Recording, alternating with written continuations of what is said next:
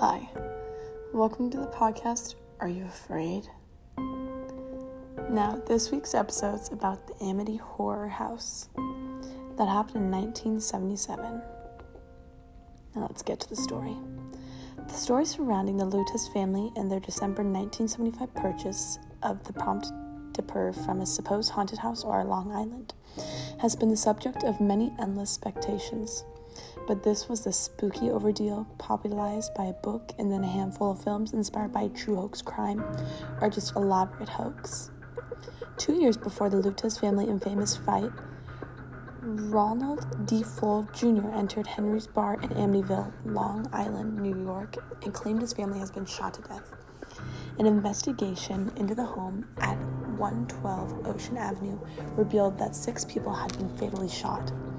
DeFeo maintained his family had been the victims of a mob hit, but his testimony broke down under security. The next day, he confessed to being the predator behind the slayings. After mounting an unaccessed and Stanley defense, DeFeo was guilty of six counts of murder, November 21, 1975. He was eventually sentenced to six current sentences of 24 years for life, according to CBS New York. Almost two years later, in September of 1977, author Jay Anson, The Amity Horror, would detail specter terrorism faced by the subject occupants of the 112 Ocean Avenue. Since its publication, almost every detail of the book has come under security, leading to a phenomenon of lawsuits to various people describing it. The Washington Post reported in 1979. In the book, Anson claims that the house was vacant for 13 months after DeFeo's murder. But in December of 1975, George and Kathleen Lutez would purchase the property for 80k. Considered a bargain at the time, they were informed that the house massacre history about the final destination to buy the Dutch Colonial house. Despite having the house blessed by a priest immediately upon moving in, George and Kathleen and their three children were said to experience a handful of unexplained phenomenons. George, for example, claimed to wake up at 3:15 a.m. every day, the exact time the murders have allegedly occurred. Daughter Missy began speaking to imaginary or perhaps demonic, entitled named Jody. Kathy even claimed to have levitated above her bed, erasing the disturbance of the welts in her chest. On January 14, 1976, Anson claimed that the Lutas have reached their breaking point. They left the home and all their possessions behind, a final night they have refused to describe in detail. The Lutas family had taken place and passed lie detector tests to confirm that the vacancy claims they made were real. But following owners of the house have stated that they never experienced anything remotely similar to disturbances the Lutas supposedly were subject to. Nothing weird ever happened except for people coming by of the book and the movie.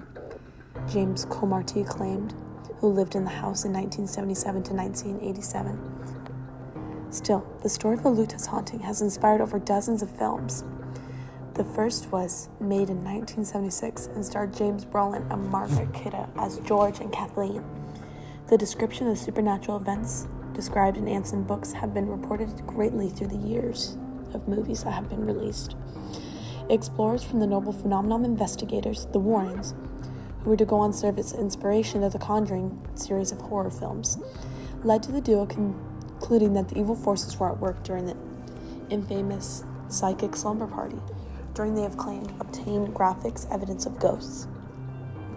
There was no ordinary haunted house. On the scale of 1 to 10, it was a 10, said Aaron Warren in the 2000 documentary of Amityville Horror Hoax. Meanwhile, several other investigations into the Lutas have protected vastly different conclusions. Asserted the families allegedly the disturbances, many people did not believe it, but fast checking websites, Snopes have gone so far as including the claim the Amity Horror book and stimp was just based to get money. As Nick Knokle, a skeptic who professionally debunks paranormal phenomenon, has been ready to miss the contributing of the surrounding house. The bottom line is, it was a hoax, or simply at best, a person that was not proven, but America's best famous haunted house. I believe this has stayed alive for more than 25 years because it's a true story. It doesn't mean that everything they said is true, constantly not a hoax. It's real easy to call something a hoax. I wish it was. It's not, Lutez said.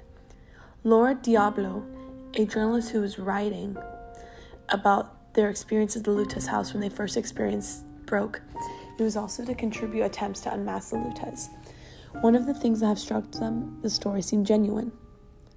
If the Lutez did consider their experiences truthful despite massive evidence to the country, to the extent, was it real or was it a fake? We may never know. Thank you for listening, my spooky people. Thank you for tuning in for this season. Make sure to check under your beds and turn on your night lights.